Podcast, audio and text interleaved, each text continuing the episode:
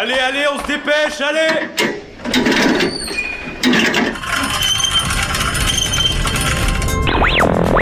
Vie étudiante et associative, c'est la grande voile. Politique, société, Il y a pas de voile, abruti. Culture. Immersion dans 10 secondes. Et même du sport. Forward. Four forward. Drift into the right low. Tout le monde est à son poste? Du lundi au jeudi, 19h-20h, le sous-marin, la quasi quotidienne d'infos de Radio Campus Angers. 18h05 sur les ondes de Radio Campus Angers. Bonsoir à toutes et à tous et bienvenue à bord du sous-marin. Au programme ce soir, on parle d'écologie et d'agriculture avec nous, le directeur de l'ESA, l'école supérieure des agricultures. On en reparle dans deux minutes avec monsieur René Siret, le, le directeur général. Donc en deuxième partie d'émission, nous accueillons un festival pop, patrimonial et alternatif. Le Grand Saut, c'est les 21 et 22 octobre à l'abbaye du Ronceret et on détaille la programmation avec Victor Laplanche, programmateur du festival. Fermez les écoutilles et tendez l'oreille, le sonar du sous-marin va émettre pendant une heure ce soir.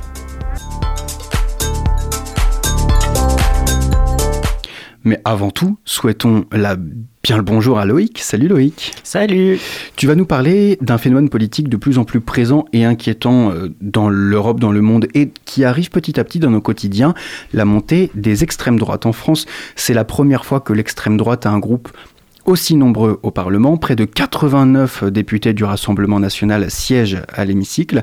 Et la semaine dernière, ça a été à l'Italie de voir arriver au pouvoir une femme d'extrême droite, Giorgia Meloni. Exactement, ça a beaucoup tourné sur les médias, l'Italie a dit oui à l'extrême droite. Le parti Fratelli d'Italia de Giorgia Meloni a remporté 26,5% des suffrages. Sa, contribu- euh, sa contribution, non, c'est pas une contribution, c'est une coalition, a permis à la droite conservatrice euh, d'obtenir quand même 43,1% des sièges à la Chambre des députés. En plus, Meloni risque d'être nommée présidente du Conseil. C'est l'équivalent du Premier ministre français, mais avec bien plus de pouvoir. Et en Europe, donc en Italie d'accord, et en Europe, euh, c'est un peu partout aussi. Eh ben, c'est pas ouf. hein. La Ouais. Suède a voté pour l'alliance droite, extrême droite, euh, le 11 septembre dernier. Résultat, c'est 49,7% des suffrages, soit 176 sièges contre 173 pour le bloc de gauche. Ça s'est joué à rien. Plus alarmant, le Parti des démocrates suédois, fondé dans les années 80 par des néo-nazis, a obtenu 20,5% des voix. La Hongrie a aussi choisi l'extrême droite, et ce depuis 2010. D'ailleurs, réalité très fun, mais dans la Hongrie populiste de notre cher Orban, les élections ont lieu entre lui et un autre candidat qui représente les six partis d'opposition. Hmm. Il y a de quoi se poser des questions. Chez nous, le RN a 89 sièges à l'Assemblée nationale, du jamais vu comme Marine Le Pen, deux fois de suite au second tour des élections présidentielles. Est-ce qu'on sait pourquoi est-ce que les, les partis d'extrême droite ont, ont autant de, de voix aujourd'hui? Alors oui, les gens en ont très clairement ras-le-bol des gouvernants actuels et l'abstention est un moyen de l'exprimer. Peut-être pas le bon d'ailleurs. Il reste un facteur indirect de la montée des extrêmes au pouvoir. Les inscrits se disent Qu'est-ce que je me ferais chier à aller voter pour qu'au final ça serve à rien? Sur 48,7 millions d'électeurs français inscrits en 2022, c'est un peu plus de 13 millions qui ont voté pour Marine Le Pen. C'est pas rien. Quand on fait le décompte total, il manque 13 millions d'inscrits qui ne sont pas allés voter. Hmm. Les fameux abstentionnistes qui ne croient plus en la politique. Aujourd'hui, les dirigeants sont choisis plus par défaut d'ailleurs que par réel choix. Aussi, une des raisons pourquoi les gens votent extrême droite, c'est les minorités. Les gens ont peur d'une perte d'identité, d'être envahis. En fait, c'est la peur de ce qui est inconnu qui pousse les gens à voter extrême droite. Jacques Rupnik, euh, politologue, résume très bien ça concernant les migrants. La crise migratoire, c'est pour lui, euh, pour lui, pardon, je le cite, a amené au pouvoir des forces qui considèrent qu'il faut mettre l'accent en priorité sur la souveraineté du peuple et de la nation. Et c'est, est-ce que c'est, on pourrait l'éviter un peu tous ces extrémismes en France? En vrai, ouais. Mais il faudrait déjà, premièrement, que les gouvernants actuels arrêtent de faire des promesses en l'air. Le respect des promesses est primordial pour retrouver la confiance des électeurs. Et encore, faudra du temps pour résorber cette défiance. Merci beaucoup Loïc pour ce papier. C'était un état des lieux de l'extrême droite dans l'Union européenne. On se détend puisque ça nous a quand même bien tendu toute cette affaire. Tout de suite, on fait une toute première pause musicale sur les ondes de Radio Campus.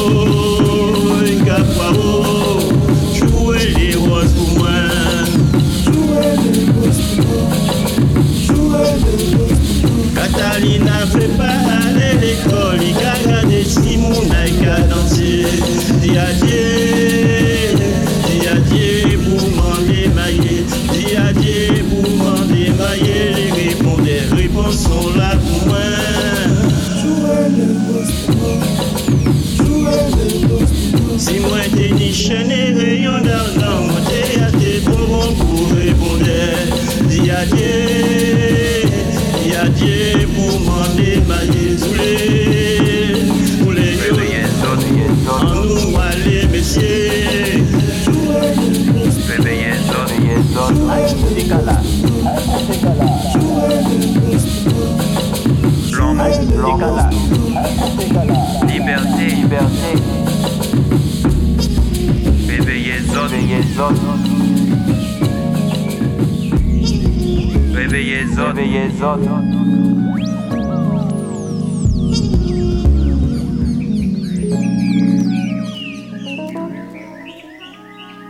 As Valette avec euh, deux, enfin Valette c'est le nom du, titre, euh, un titre de Mornes en featuring avec euh, Raphaël. Ah c'est pas ça du tout, ah bah c'est pas ça du tout. On vient d'écouter autre chose, bah je sais pas ce que c'est. Bon je vous dirai après. Il est exactement 18h13 sur les ondes de campus et avec nous dans les studios Monsieur René Siret, directeur général de l'ESA. On connaît l'ESA comme l'école supérieure d'agriculture, mais il y a quelques jours, surprise, l'école supérieure d'agriculture est devenue l'école supérieure des agricultures. Bonjour. Bonjour. René Siret. Euh, les agricultures, évidemment, on pense à raisonner, biologique, intensive. Les modes d'agriculture sont multiples. Est-ce que les étudiants auront droit aussi à une initiation à l'agriculture en biodynamie à l'ESA Ah oui, très très très bonne question. Alors, en plus, moi, euh, au-delà d'être directeur général, je suis aussi enseignant-chercheur en viticulture et œnologie, donc euh, un domaine, hein, la vigne et le vin, où la biodynamie a, Évidemment. a beaucoup de sa place. Et euh, ça fait quasiment 20 ans que je suis à l'ESA, donc euh, je peux vous dire, je peux vous rassurer, il y a déjà 20 ans, je- j'enseignais la biodynamie aux étudiants Qu'est-ce qu'on enseigne quand on enseigne la biodynamie aux étudiants? Alors je le rappelle hein, pour nos auditeurs, la, la- la biodynamie c'est un principe d'agriculture, c'est un type d'agriculture au principe assez ésotérique avec une influence supposée des rythmes lunaires et planétaires sur le sur le sur le cycle des, de, de pousse des, des, des des végétaux. Tout à fait. Alors, qu'est-ce qu'on enseigne? Euh, Alors, on n'enseigne pas que ça. On enseigne en fait euh, une pluralité de, types de cultures. Euh, nous, le, positionnement de, l'école, hein, c'est on accompagne les, les mutations. Donc, mutations en lien avec les transitions écologiques, climatiques, numériques, énergétiques, etc. Donc, en fait, on amène nos jeunes et nos apprenants, nos étudiants à l'ESA, euh, justement, à une diversité de points de vue. Voilà, l'objectif, c'est aussi de les amener à, à pouvoir être à force de proposition quand ils seront sur le marché du travail. Donc qu'est-ce qu'on enseigne hein, quand on enseigne la biodynamie On reste très factuel hein, et donc on enseigne effectivement, on rappelle les principes de la biodynamie qui a créé la biodynamie, Rudolf Steiner pour ceux qui ne savent pas par exemple. Et, et puis il y a même des ce monsieur Rudolf Steiner à un moment on a même pensé qu'il avait des dérives sectaires incroyables. Alors oui, quand, on, fait un peu littérature, euh, en tout cas nous ce qu'on a essayé de faire c'est euh, de joindre aussi euh, à, ces, à, ces, principes d'enseignement et c'est ce qu'on fait toujours. Hein. On est aussi un établissement d'enseignement de recherche, c'est faire aussi des essais, des expérimentations puisque voilà les essais, l'expérimentation ça nous parle mieux. On a des données, donc on a fait des essais à une époque en biodynamie, voilà, alors pour voir effectivement les, les, les, différences de traitement, l'impact de, de, de, traitement à la silice sur, vous parliez tout à l'heure sur la pousse des végétaux, et on a, on a observé effectivement des, des différences. De, alors après, c'est c'est pouvoir les expliquer, là c'est un petit peu plus compliqué parce que on ouvre beaucoup de portes, mais on n'enferme pas beaucoup, hélas. L'agriculture est au cœur de nos modes de vie. Euh, dans la société d'aujourd'hui, tout ce que nous mangeons vient de la terre et du sol. Euh, en mai dernier, des étudiants de AgroParisTech ont appelé à déserter l'agro-industrie en pleine remise de diplôme. Euh, vous, quelle est votre position à l'ESA sur ces formes d'agriculture hyper intensive qui, et je cite ces étudiants, participent aux ravages sociaux et écologiques en cours? Alors, je, dirais que j'ai pas de position en fait euh, pour ou contre. Quoi. Comme je l'ai dit, nous on est, on amène vers des mutations. On amène vers des mutations. Euh, quand le l'ES, je vais revenir sur votre introduction, hein, l'ES à agriculture, en fait, il existe depuis euh, depuis 2015. Euh, le problème, c'est qu'on ne le voyait pas suffisamment, puisqu'avant agriculture, il y avait des apostrophes. Donc le fait de remettre l'école supérieure des agricultures, c'est le rendre plus visible, réaffirmer le positionnement de l'école, l'accompagnement euh, justement de, l'ensemble des filières vers les différentes transitions. Et on a un rôle de, formation, d'information, mais également, euh, on a une mission de service public hein, également pour accompagner les, les agricultures justement vers, vers un objectif d'être moins impactant environnementalement de prendre en considération les enjeux climatiques, euh, de prendre également, euh, de capitaliser sur euh, les, outils numériques justement pour développer de nouveaux modes d'agriculture. C'est un petit peu ça notre positionnement. Voilà. À quoi ça vous a fait à quoi ça a fait écho en vous en tant que directeur général de l'ESA que ces étudiants se rebellent en quelque sorte un peu contre cette, toutes ces formations qui les avaient accompagnés pendant de nombreuses années, puisque participent aux ravages socio-économiques en cours, hein, je, écologiques en cours, je le répète? Ouais, alors c'est. Euh, moi, je me suis. On s'est tous posé la question hein, dans, les, dans les écoles agro. Euh, certains ont même répondu. Hein, le directeur d'AgroParisTech a répondu. Je trouve qu'il a, il a, il a bien répondu. Euh, un, jeune, il est aussi acteur dans le choix de sa formation. il est aussi acteur dans le choix de son insertion professionnelle. Ils se sont exprimés. Et, voilà. Et donc, ils avaient des choses à dire. Ça a bousculé, ça a interpellé. Mmh. Ça a eu un écho fort dans la presse. Ouais, ça a eu un écho fort. Ça a été relayé sur les, sur les réseaux sociaux. Alors, il faut savoir que les étudiants d'AgroParisTech, c'est, euh, je dirais, non, il y a eu d'autres écoles, euh, d'autres grandes écoles et d'autres étudiants bien avant eux qui, qui sont aussi intervenus euh, sur ces thématiques-là. moi, la première, la première chose que j'ai faite, je suis allé voir les étudiants, puisqu'il faut dialoguer avec les étudiants, justement. Comment est-ce qu'ils avaient reçu, eux? Ouais, alors c'était, c'était marrant parce que c'était assez, assez diversifié comme point de vue. Il faut savoir que les, les, les A, nous, alors on est un très, très bien implanté dans le Grand Ouest dans les filières agricoles, hein, de l'alimentation du Grand Ouest. On, a, euh, on est une des écoles, on est l'école agro euh, euh, public-privé, hein, où on a le plus de filles et, fils de, de, issus du monde de l'agriculture. Voilà. Donc, moi, je me suis rendu compte finalement que les débats, c'était pas tellement avec les A qui, qui, l'avaient, mais c'était des débats entre étudiants. Voilà. Alors, ça, c'est hmm. intéressant. c'est intéressant et, et donc, justement, c'est à nous de faire émerger, donner, le, donner les lieux pour que euh, ces débats puissent émerger justement. Et, accompagner euh, justement les, les échanges entre, entre ces différents points de vue, mais pour nous qui sommes entre étudiants. Justement, vous dites euh, dans, le communiqué de presse que j'ai lu attentivement cet après-midi, évidemment. Merci. Vous dites que votre volonté à l'ESA est d'accepter le débat, l'écoute et la remise en question. Oui, tout à fait. Comment est-ce que vous vous saisissez des problématiques liées au changement climatique et de tous ces débats internes entre étudiants? Comment est-ce que vous essayez de les structurer, de les orienter, de leur donner des clés de réponse aussi? ben Justement, en leur donnant de différences, enfin, différents points de vue, différents intervenants, euh, en allant par exemple sur, euh, des approches très globales, hein, très, euh, enfin, de vulgarisation et en allant un petit peu plus, euh, en focusant sur, sur les problématiques propres à l'agriculture. Alors ça tombe bien, aujourd'hui on, on a eu organisé notre 19e leçon inaugurale sur le thème du changement climatique. Alors c'est un lieu qui, euh, qui est une place qui est, qui est destinée essentiellement aux étudiants. hein. donc on avait l'amphi euh, plein, 500 étudiants, Mm. avec euh, différents Ça intervenants. touche les étudiants. Ouais, hein. différents intervenants. On fait intervenir, par exemple, on a fait intervenir aujourd'hui euh, des, euh, des intervenants issus d'un think tank qui s'appelle Shift Project, qui accompagne justement euh, les projets de, décarbonation des différentes économies. On a fait intervenir également une chercheuse, euh, Nathalie. euh, euh, Nathalie euh, Denoblé du Coudray, qui est chercheuse au CEA et qui est une climatologue. On a fait aussi intervenir euh, voilà, quelqu'un qui est plus habitué à la vulgarisation, Serge Zaka. Euh, on l'a beaucoup vu hein, cet été sur, les, sur BFM TV, par exemple, et autres, autres médias. Est-ce que tous ces experts qui participaient à cette leçon inaugurale, les- l'ESA existe depuis 1898 C'est ça. Est-ce que peut-être que eux abordent aussi l'évolution de la prise de conscience autour des enjeux énergétiques, climatiques, que- qui peuvent secouer le monde de l'agriculture au fur et à mesure que les, les décennies et les siècles passent même? Voilà, l'agriculture et toutes les économies, hein, puisque Mm. l'agriculture, effectivement, elle a, elle a un rôle, hein, elle a un impact hein, dans, dans, dans, la, dans, la- dans le- l'évolution, l'augmentation des gaz à effet de serre, mais pas que. Et oui, alors leur approche, en fait, finalement, elle- elle- on, est, on est sur du constat, donc euh, on fait euh, effectivement un, feedback sur ce qui s'est passé sur plusieurs dizaines d'années, voire centaines de milliers d'années quand c'est possible. Et euh, le principe, hein, c'est de pouvoir modéliser et nous donner en fait des éléments pour nous permettre de comprendre finalement c'est quoi le changement climatique et euh, bah, quelles pourraient être les solutions justement pour le réduire. Vous avez ouvert une nouvelle antenne à Saint-Quentin en Yvelines. Euh, quelles sont les différences de, formation entre ces, deux écoles, celle d'Angers, celle de Saint-Quentin en Yvelines? Est-ce que c'est y a un cursus commun ou est-ce que les approches et thématiques abordées sont un peu différentes entre ces deux euh, Alors, c'est euh, en fait le- le- l'école de, Saint-Quentin-en-Yvelines, hein, dans, le sud-ouest parisien, pas très loin du plateau de Saclay.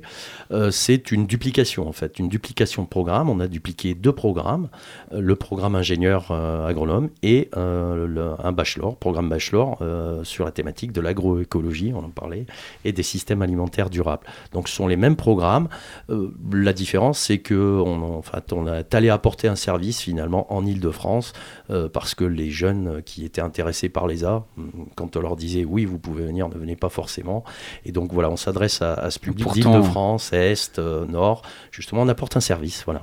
Pourtant, Et on joue Angers, notre vi- rôle. en- Angers, ville du végétal, ne, ne suffisait plus à faire venir les étudiants Bah, d'Île-de-France. oui, voilà, après les bacheliers, on peut les comprendre. hein, après un Puis il y a contexte. toutes les problématiques de logement Voilà. Exactement, le logement, contexte Covid, euh, Hmm. euh, crise financière. Donc voilà, donc on va apporter le service finalement. Chaque année, plus de 3000 étudiants, euh, 7 domaines distincts qui vont de, des productions animales et végétales à l'horticulture, en passant par le commerce et, et la gestion.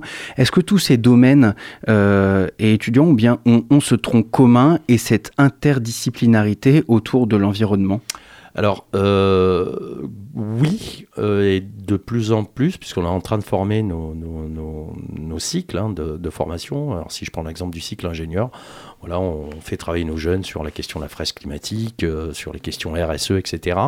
Euh, mais après, on a, l'ESA, c'est une cinquantaine de parcours de formation, donc euh, tout le monde ne va pas apprendre les détails et les fondements de l'horticulture. Voilà, donc on a du BTS, on a des licences pro, des masters et le diplôme d'ingénieur. Voilà, donc avec des, programmes qui ont leur spécialité. Est-ce que c'est une volonté de votre part, vous, en tant que, directeur général, d'amener l'environnement et l'écologie comme tronc commun, comme base transversale qui toucherait à la fois les ingénieurs, mais aussi les personnes en licence, mais également euh, ceux qui font de l'horticulture ou ceux qui font de la production Oui, animale oui, végétale bah, de toute façon, on n'a pas le choix. hein. On, a, on a développé depuis un certain nombre d'années, par Même exemple. dans le commerce, gestion, marketing. Exactement, on n'a pas le choix. Enfin voilà, on n'a plus le choix, c'est la réalité de notre, notre, notre système, notre économie. Les professionnels en sont bien conscients, il n'y a aucun souci là-dessus. Et puis euh, on forme les jeunes qui vont justement les accompagner euh, quand ils seront diplômés sur ces problématiques-là. On, on- depuis longtemps, par exemple, on a des formations avec euh, des options agriculture biologique euh, depuis des dizaines d'années. On n'a pas attendu euh, ni, euh, je dirais, aujourd'hui le, fait euh, d'avoir des informations plus précises sur le changement climatique ou sur les questions de la transition agro- agroécologique. Mais l'ESA, pour mes mots, a été un des contributeurs à la construction du concept de l'agroécologie, par exemple. Vous avez une filière production animale, au pluriel. Euh, Est-ce qu'on peut produire de la viande de manière euh, responsable et soucieuse des enjeux environnementaux? Oui, tout à fait. Aujourd'hui, c'est les, les principales préoccupations des, des entreprises, des filières, des agriculteurs. Euh, il y a la question aussi du bien-être animal. hein. Voilà, vous ne me l'avez pas, vous me l'avez pas soumise, mais je l'aborde parce que effectivement, ce sont nos thématiques de recherche oui. aujourd'hui. Ouais. Et euh, c'est des, c'est des vraies préoccupations euh, sur lesquelles bah, nos enseignants-chercheurs et nos enseignants justement amènent nos jeunes à réfléchir et, Donc accompagnent aussi les Donc c'est entreprises. possible de manger de, de la viande qui ne nuise pas trop à l'environnement? Alors c'est il y a différentes différentes façons de faire, euh, peut-être réduire la consommation ou aborder autrement en fait finalement l'élevage. Bah, Oui, c'est Si possible, on se place de la possible. Parce qu'effectivement, là, on responsabilise le consommateur. Est-ce que du côté des producteurs, si jamais les gens mangent moins de viande, est-ce que ça veut dire qu'il faut moins en produire? Ou est-ce que moins en produire ne serait pas incitatif à ce qu'on mange moins de viande? Alors je dirais là, il y a aussi le, on parle souvent de, de la responsabilité des agriculteurs, mais c'est aussi un changement finalement de, de, de comportement du consommateur. Mhm. C'est aussi euh, a- enfin, un changement de politique euh, euh, globale, hein, que, que ce soit française, européenne, etc. Donc je dirais on est tous responsables là-dedans et on doit se, on doit se tenir la main, sachant qu'on aura toujours besoin d'éleveurs et d'agriculteurs. Et comment faire si jamais les consommateurs ne modifient pas leur- leurs habitudes? Alors c'est justement avec les différentes données, les informations qu'on peut obtenir aujourd'hui, c'est assez facile de, de, de, télécharger les derniers rapports du GIEC. hein, voilà, donc c'est aussi notre rôle. Voilà, vous m'avez invité et, je fais partie aussi de, voilà de- des acteurs qui, qui, font la promotion, qui informent euh, l'ensemble de vos auditeurs justement sur ces gros enjeux. Donc voilà, c'est les citoyens doivent- aussi euh, prendre conscience et on est euh, on est des vecteurs d'information. J'ai une question à vous poser en tant que, que citoyen et je la pose à, au directeur de l'ESA que vous êtes. Euh, je ne sais pas s'il faut mieux manger un steak de soja bio argentin ou bien une tomate française qui a poussé sous serre. Euh, Alors c'est très compliqué, très très compliqué. Je saurais pas vous répondre. Ça fait appel à plein de notions. Je pense qu'il faut manger en tout cas local, manger des bons produits de chez nous, manger saisonnier aussi. hein. Voilà, ça aussi c'est important. Donc euh, je reviens sur les changements d'habitude de consommation par exemple. Hmm.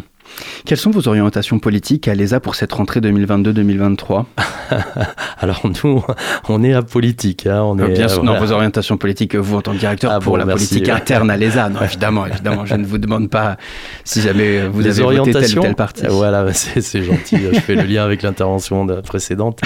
Euh, donc, euh, la, la- la politique, hein, c'est d'entrer justement dans une démarche RSE euh, pour amener l'ensemble du collectif. Responsabilité Ouais, sociale voilà. de l'entreprise. Exactement, et qui concerne en fait tout le monde, les élus, les alumni, les étudiants, et euh, donc on embarque en fait un collectif justement sur différentes thématiques, la qualité de vie, euh, de vivre ensemble, la- les préoccupations environnementales.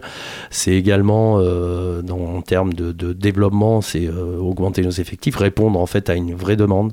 Il y a des besoins hein, dans, nos filières, il y a, beaucoup d'emplois, les jeunes qui sortent de chez nous, on a 100% d'insertion professionnelle. Et donc, c'est c'est aussi faire la promotion hein, de tous ces métiers auprès des, des bacheliers. Venez, euh, venez euh, vous renseigner. Et euh, on a besoin de vous et les entreprises ont besoin de vous justement pour, pour répondre à tous les enjeux qu'on a évoqués tout à l'heure. Vous avez le 23 novembre 2022 un temps fort à l'ESA, le rendez-vous de l'agriculture connectée. Tout à fait. Euh, je vais vous poser la question que vous posez. Euh, comment tous ces nouveaux objets numériques sont utilisés pour pouvoir permettre d'aller toujours plus loin dans la transition écologique? Oui, alors c'est un gros débat, c'est un gros enjeu. hein. C'est le développement en fait de la technologie au service, euh, au service euh, des- De la des- transition de la écologique. transition écologique. Alors je vais vous donner simplement un, exemple. hein. Par exemple, l'utilisation, le développement des capteurs, voilà, qui permettent euh, aujourd'hui de pouvoir cartographier les parcelles et pouvoir apporter des doses d'intrants ou des doses d'engrais ou, ou même travailler à la parcelle de façon très très précise et donc quelque part euh, de, de ne plus gaspiller euh, les différents produits, ne plus gaspiller le temps, économiser l'essence, etc. Aller à l'essentiel et avec une analyse très très fine de ce qui se passe sur la parcelle. Est-ce que vous arrivez à mesurer l'impact que peut avoir la production de tous ces objets numériques sur l'environnement par rapport à euh, l'impact que pourrait avoir la non-utilisation de... Ouais, c'est une vraie question. Alors j'ai posé la question, euh, alors, mais dis donc, y a- vous avez un micro à l'ESA, j'ai posé la question en fait aux différents intervenants aujourd'hui, puisque c'est un enjeu, ça va être aussi une question qui va être être posée hein, au cours de cette journée, euh, les, les rendez-vous de l'agriculture connectée. C'est une question que, que les citoyens et que tout le monde se pose de plus en plus. Finalement, quel est l'impact du, du, du- du du numérique, sur l'environnement et, et le- et le changement climatique? Finalement, en fait, c'est pas tant les capteurs euh, et les premières données qu'on a, c'est pas tout ce qui se développe au service de l'agriculture. Donc c'est plutôt rassurant pour nous. En fait, le gros impact hein, euh, du numérique, c'est la production euh, de tous les terminaux, production de téléphones, euh, production de- euh, numériques, de tablettes, etc., qui se fait à l'étranger. Et en fait, le gros impact, il est là. Quoi. Voilà, c'est pas tant les capteurs, c'est pas tant la technologie, la collecte de données, voilà, qui, euh, qui a un impact. Donc c'est plutôt rassurant, mais ça, ça, ça, ça, interpelle nos, nos habitudes de, de consommation de citoyens finalement. Merci beaucoup, René Siret, d'avoir répondu à nos questions sur les ondes de Radio Campus. Je le rappelle, vous êtes le directeur général de l'ESA, l'École supérieure des agricultures. Tout de suite, nouvelle pause musicale sur les ondes de Radio Campus Angers. Thank you.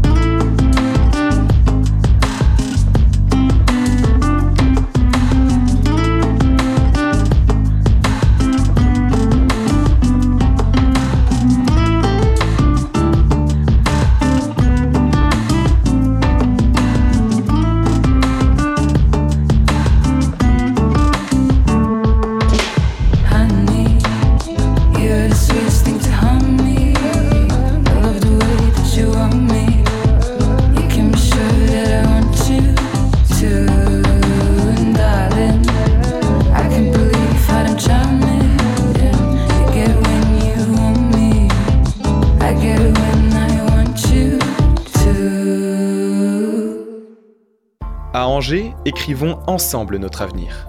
Jusqu'au 17 octobre, votez pour le budget participatif de la ville d'Angers. 1 million d'euros du budget de la ville est consacré au projet que vous proposez et que vous choisissez.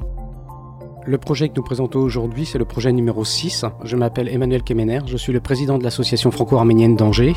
Et avec l'association, nous présentons euh, cette année, dans le cadre du budget participatif, le projet numéro 6, qui consiste à planter un arbre de l'amitié entre la France et l'Arménie. Alors c'est un grenadier qui est le symbole euh, et le- l'emblème de l'Arménie. Le projet consiste euh, donc à insérer euh, dans un lieu ou dans un parc d'Angers donc cet arbre qui permettrait aux Angevins ou aux, Arméniens et sympathisants de la cause arménienne, de, se retrouver autour de cet arbre, notamment pour des commémorations ou des, des événements particuliers. Angers est une ville qui est connue et reconnue pour son écologie, pour sa biodiversité, pour son engagement vert. Et ça nous semblait important de passer par un arbre qui est quelque chose qui va vivre, qui va se développer, qui va croître comme l'amitié entre les deux peuples. Où est-ce que vous voulez planter cet arbre? Après, ce sera à voir avec la, la, municipalité quel endroit est le plus approprié. On avait évoqué par exemple le, le jardin des beaux-arts. Euh, où il y a déjà des vignes, parce qu'il faut savoir que l'Arménie possède euh, des vignobles très anciens, les plus anciens vignobles du monde, et euh, ils font d'un excellent vin de, de grenade donc à consommer avec modération bien sûr. et euh, Angers est également réputé pour son, sa culture de la vigne et du vin. C'est un projet euh, qui est totalement investi dans l'actualité, avec euh, la sécheresse, la canicule, les incendies. Donc planter un arbre aujourd'hui, ça a une valeur très importante. Euh, ça s'inscrit aussi donc dans la fraternité, euh, l'amitié et la, la, reconnaissance entre les peuples. On voit bien les tensions actuellement au niveau international. Et puis après, bah, ce serait un, un, lieu de convivialité aussi, et puis de, de rapprochement, de fête. Le budget participatif d'Angers, votez pour vos projets favoris dès maintenant et jusqu'au 17 octobre sur écrivons.angers.fr. Écrivons.angers.fr. Eh ben c'est super, je parle en même temps que les virgules. David à la technique ce soir, qu'on embrasse très fort et qui nous fait, euh, qui est pour la, derrière la platine pour la première fois. Euh, il est 18h35 sur les ondes de campus et pour voter pour le budget participatif, rendez-vous sur écrivons.angers.fr. Les votes sont possibles jusqu'au 17 octobre pour choisir vos 5 projets favoris. Salut Victor. Salut. Salut Victor. Euh, tu es le programmateur du festival Le Grand Saut. Euh, festival pop, patrimonial et alternatif. Tout un programme. Oui, je, je, te complète, on, on est trois à programmer. Co-programmateur. Co avec euh, Sarah et Océane. Évidemment. Qui sont présentes ce soir. Mais Évidemment, qu'on on salue. Euh, cette année, comme l'année dernière, c'est l'abbaye du Ronceret euh, qui vous accueille. L'abbaye du Ronceret, euh, que, comment est-ce qu'on programme de, de la musique pop dans une abbaye? Alors, c'est justement l'idée de départ de, ce festival, c'est d'essayer de sortir des salles de concert habituelles pour euh, essayer d'éveiller une curiosité ou une attention nouvelle pour découvrir euh, de la musique. Et euh, on s'est rendu compte qu'à Angers, notamment, il y avait un certain nombre de lieux patrimoniaux, parfois méconnus des Angevins, ou du public qui peut venir d'ailleurs. Et que voilà, c'était le défi qu'on a essayé de relever, de, de, lier justement cette musique pop et ces lieux patrimoniaux angevins.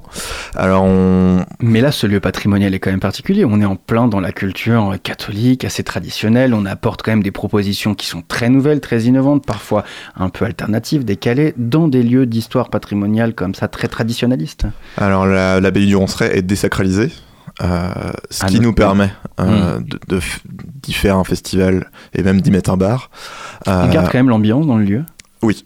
Euh, donc c'est vrai que c'est un, un, c'est un des premiers lieux qu'on avait visité après avoir eu l'idée.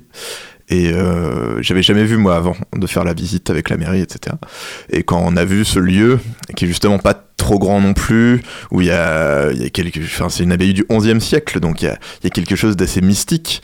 Et euh, moi, ça a tout de suite fait écho à des musiques un peu plus euh, cold wave ou un peu mystiques aussi que je peux écouter. Et le fait d'imaginer euh, les deux euh, ensemble, ça m'a donné des petits frissons, quoi. Hmm. Mmh. Et c'est là où on a commencé une euh, à lancer euh, à, à, lancer tout ça. Après, on a mis quand même deux ans à réussir à pouvoir y faire des choses. Euh, la première année, ça devait être à l'abbaye du Ronceret, mais finalement, c'est au Grenier Saint-Jean. On a au dernier moment pas eu l'autorisation. Donc c'est en effet très compliqué parce que c'est un lieu où il n'y a pas normalement de concerts et de spectacles. Il y a parfois des expositions, mais sur des toutes petites jauges. Mais au niveau Donc, technique, on... ça doit être quand même un enjeu. Hein oui, c'est ça. Donc on a dû euh, prouver euh, qu'on allait faire les choses bien et on doit aussi faire les choses bien. On a dû faire un certain nombre de rendez-vous avec la mairie. On a dû euh, monter un dossier de sécurité un petit peu en tout, tout, tout, clarifier en fait et inviter une équipe technique, euh, son et lumière et un régisseur pour que tout se passe bien aussi. Euh, c'est un défi pour euh, les, les, techniciens euh, son. on nous disait au départ que ça allait être compliqué. Après, on a le matériel nécessaire pour que ça soit pas trop fort, qu'il y ait plusieurs retours.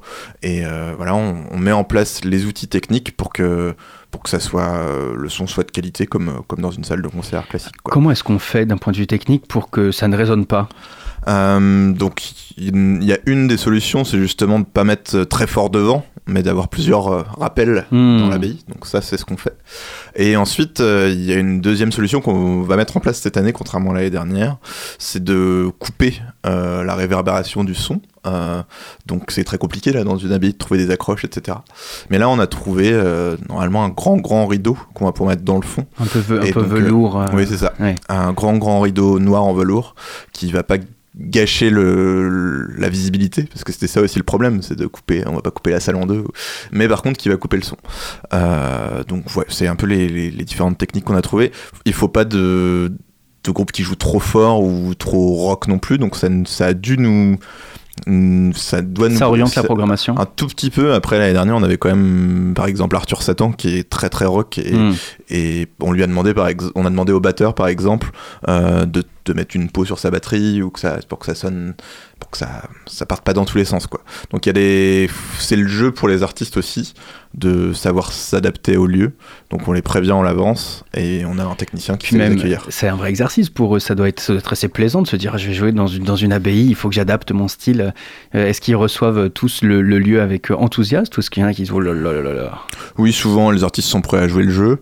Euh, c'est arrivé qu'il y ait justement des discussions sur le son, euh, sur est-ce que ça va le faire ou pas. Et euh, bon, après, ensuite, nous on décide. Mais, euh, mais souvent, oui, forcément, pour un artiste euh, de jouer dans un tel lieu, ça, ça, ça- c'est différent déjà par rapport à ce qu'ils ont l'habitude d'avoir. Et puis, euh, et puis il y a quelque chose de fort. Quoi. Quels sont les retours que vous avez des festivaliers et festivalières par rapport à la qualité du son? Mm, je- on est plutôt satisfait euh, des retours à chaque fois. Euh, euh, L'année dernière, le son, ça, ça, ça- ça avait très bien marché. Peut-être que le fait que justement on doit on, on- on doit tout égaliser et euh, il y avait l'année dernière peut-être que sur certains groupes c'était euh, un peu fort je pense parce que du coup ça résonne Hmm. donc comme il y a certains instruments qui résonnent dont la batterie on doit aussi monter les autres instruments donc ça c'était enfin, ça, c'est euh, des adaptations en plus pour le prévoir, c'est compliqué. hein. et euh, je pense que sur certains groupes, c'était peut-être un peu fort, mais après, ça fait partie du jeu. Quoi. Hmm. Euh, on, parle évidemment de ces lieux un peu mystiques. Ça se retrouve à chaque fois quand même dans les illustrations euh, euh, de Candice Roger, qui encore une fois nous a sorti une, illustration de, très grande qualité. Ces deux mains qui sont en train d'entourer une sorte de, sphère de divination, avec dedans les, des piliers qu'on pourrait deviner être celle de l'abbaye du Ronceret. Est-ce que c'était vou- voulu aussi de donner un aspect mystique comme ça de manière générale à la programmation? Euh, et à l'illustration évidemment en résonance avec. bah, tu fais bien de parler de Candice dès maintenant. Euh, euh, dès le départ, quand on a créé le festival, on s'est posé la question de comment on allait un peu mettre en image et donner une âme à, à ce projet. Et euh, quand on a proposé à Candice et qu'on a eu les premiers dessins, bah ça y est, euh, tout ça, c'est le, le grand saut s'est un petit peu lancé et euh, ça, ça, ça a pu permettre, je pense, euh, de lui donner une esthétique un peu forte, pop, mais à chaque fois avec un petit peu d'ironie et euh, ce petit clin d'œil euh, au mysticisme et euh, au patrimoine.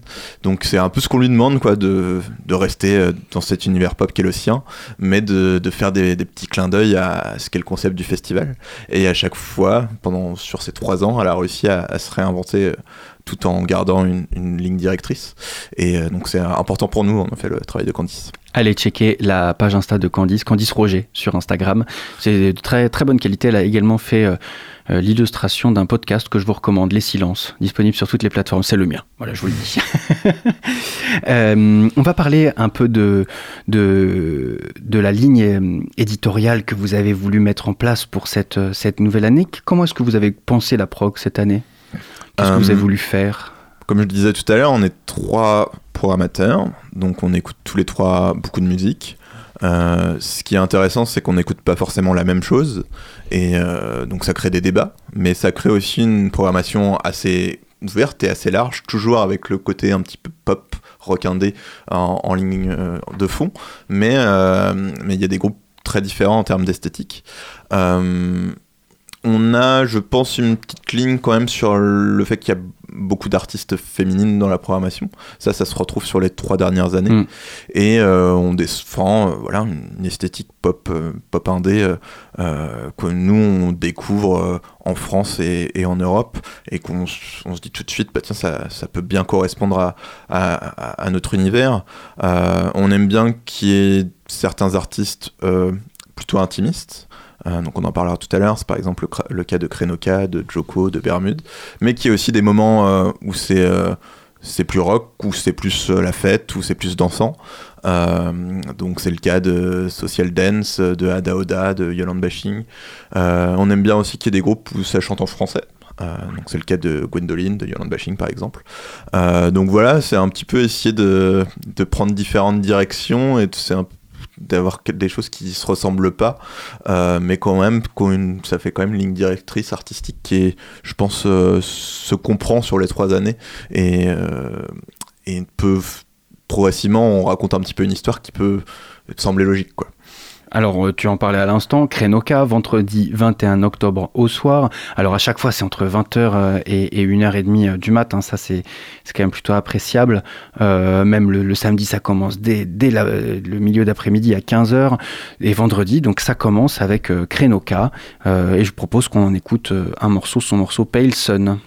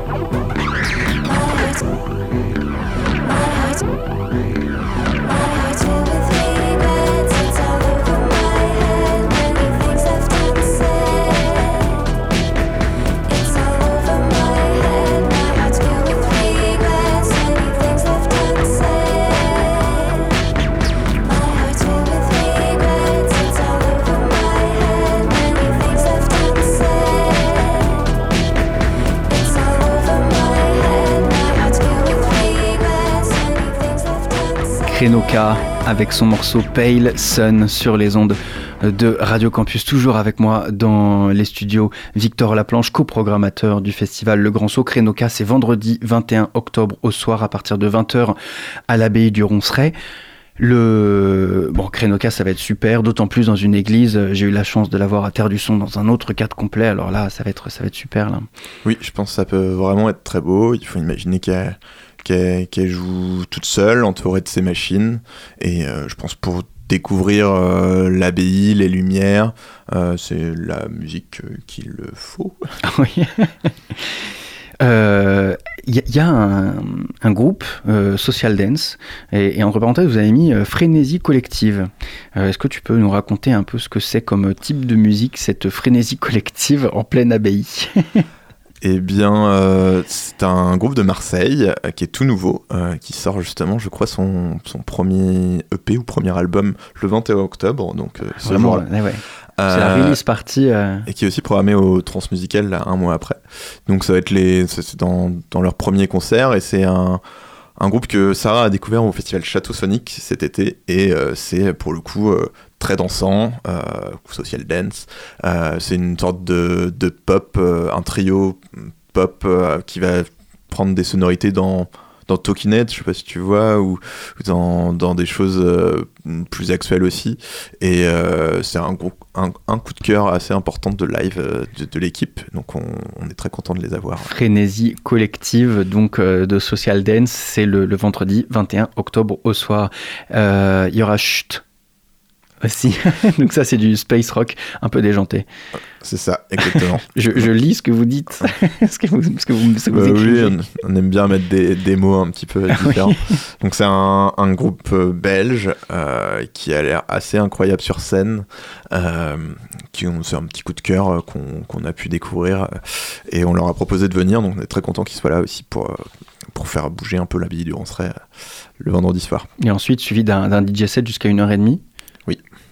Euh, donc c'est un DJ set euh, d'une amie qui s'appelle Julia et euh, qui viendra mettre des sons plutôt cold wave mais chaudes. Hot wave. La suite de la programmation, c'est le lendemain, le samedi 22 octobre, et ça commence euh, dès 15h, entre 15h et 18h. Et alors là, on n'en a pas encore parlé, mais on change de lieu. Lycée Joachim Dubelay, Joachim Dubelay. Oui, oui, oui. Joachim. Est-il vraiment Jevin celui-là finalement? Euh, Incroyable que vous alliez euh, programmer dans un lycée aussi. Euh, oui, euh, le Grand Saut, sa particularité, c'est qu'on programme pas que des artistes, donc il y a aussi tout un travail pour euh, découvrir des lieux. Euh, ça nous a demandé un petit peu de temps cette année parce que redécouvrir des nouveaux lieux à chaque fois, c'est pas évident. Euh, on avait plusieurs idées pour les après-midi et un jour, on a, visité euh, la salle capitulaire du lycée Joachim du Bellay. Qu'est-ce que c'est cette salle capitulaire? Eh bien, c'est une, euh, une ancienne. Enfin, c'est une salle où, de musique et de danse, je crois. C'est aussi la salle de réception parfois, euh, qui est liée au cloître euh, de l'ancienne abbaye du, du- de, de- de ce lycée. Et, et elle est très belle. Il y a des gradins rouges, des, euh, un, beau, un beau sol. euh, Et on a tout de suite, tout de suite eu un petit coup de cœur. Et, euh, et on a imaginé une programmation plutôt acoustique pour, pour que ça puisse aller dans ce lieu, avec un musicien angevin qui s'appelle Elliot Achard et qui joue dans Bermude. Euh, Bermude, c'est un groupe de shoegaze où ils sont quatre, avec des anciens Wild Fox notamment et, et, euh, et Thibaut. Et là, il, sera, il fera du shoegaze en solo. En fait, il aura Mm. sa- simplement sa, sa, sa guitare, il fera, ses, il fera ses chansons. Mais c'est une façon de découvrir sa, sa musique différemment aussi. Euh, Vous n'avez pas mis de lien sur l'événement Euh, Il, il a que- rien de dispo? Parce qu'il a rien de dispo en solo, non. Ah, D'accord, donc c'est vraiment une grosse, sera- grosse découverte. sera la surprise. D'accord. Bah, c'est aussi l'idée du, du grand saut d'avoir des certains des groupes qui, qui sont qui vont faire leur, leur premier concert ou, ou dans leur premier concert quoi. Des- à la découverte. euh, Voilà, c'est ça. Et des lieux et des groupes. Et euh, donc, euh, pareil, donc toujours entre 15h et 18h, Joko. Donc là, quatuor, on passe d'un solo en quatuor. Oui, alors Joko c'est plutôt une chanteuse euh, pop, mais là qui vient avec des musiciens en acoustique et euh, donc ce sera un quatuor acoustique et ça va être plutôt classe. La suite, euh, Miette, donc c'est du solo rock euh, beau et intense. Ada Oda, j'enchaîne parce que le temps nous est compté. Yolande Bashing, on en a parlé. Gwendoline, on en a parlé. Euh, parmi tous les artistes dont on parle depuis tout à l'heure, un petit coup de cœur, selon toi, vraiment le concert à ne pas, à ne pas manquer? Mais je suis vraiment curieux de voir Ada Oda sur scène. C'est un groupe belge également qui a sorti juste deux chansons pour le moment et qui sort son album là dans, dans les semaines qui arrivent. Euh, ils ont déjà une tournée d'une quarantaine de dates dans, l'Europe. C'est chanté en italien, mais euh, c'est de la pop belge. Et il y a un truc, euh, c'est une chanteuse qui a l'air d'être assez punk sur scène, avec un, un- une énergie vraiment intrigante. Et donc on est assez fiers d'avoir des groupes comme ça qui n'ont pas encore tourné euh, dans la région ou même en France, et qui vont sûrement de- devenir un petit peu connus dans dans les semaines qui viennent. Et euh, donc ouais, petit coup de cœur qu'on est content d'accueillir. Foncez, ça se passe les 21 et 22 octobre à l'Arberie, à l'abbaye du Ronceret, mais également au lycée Joachim du Belay dans la salle capitulaire. Euh, merci beaucoup Victor d'avoir répondu à nos questions sur Radio Campus Angers. Est-ce qu'il reste des places? Oui, il reste des places. Allez-y, foncez-y, ça va être super.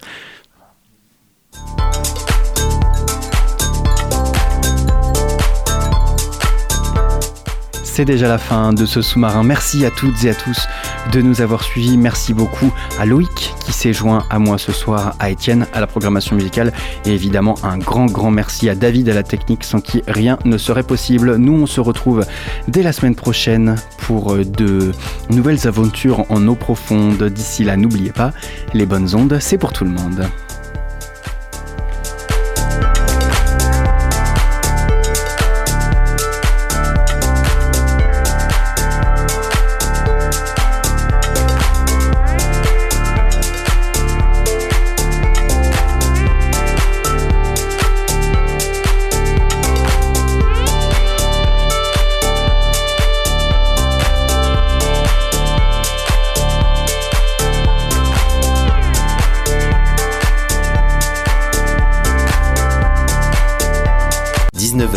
20h, le sous-marin sur Radio Campus Angers.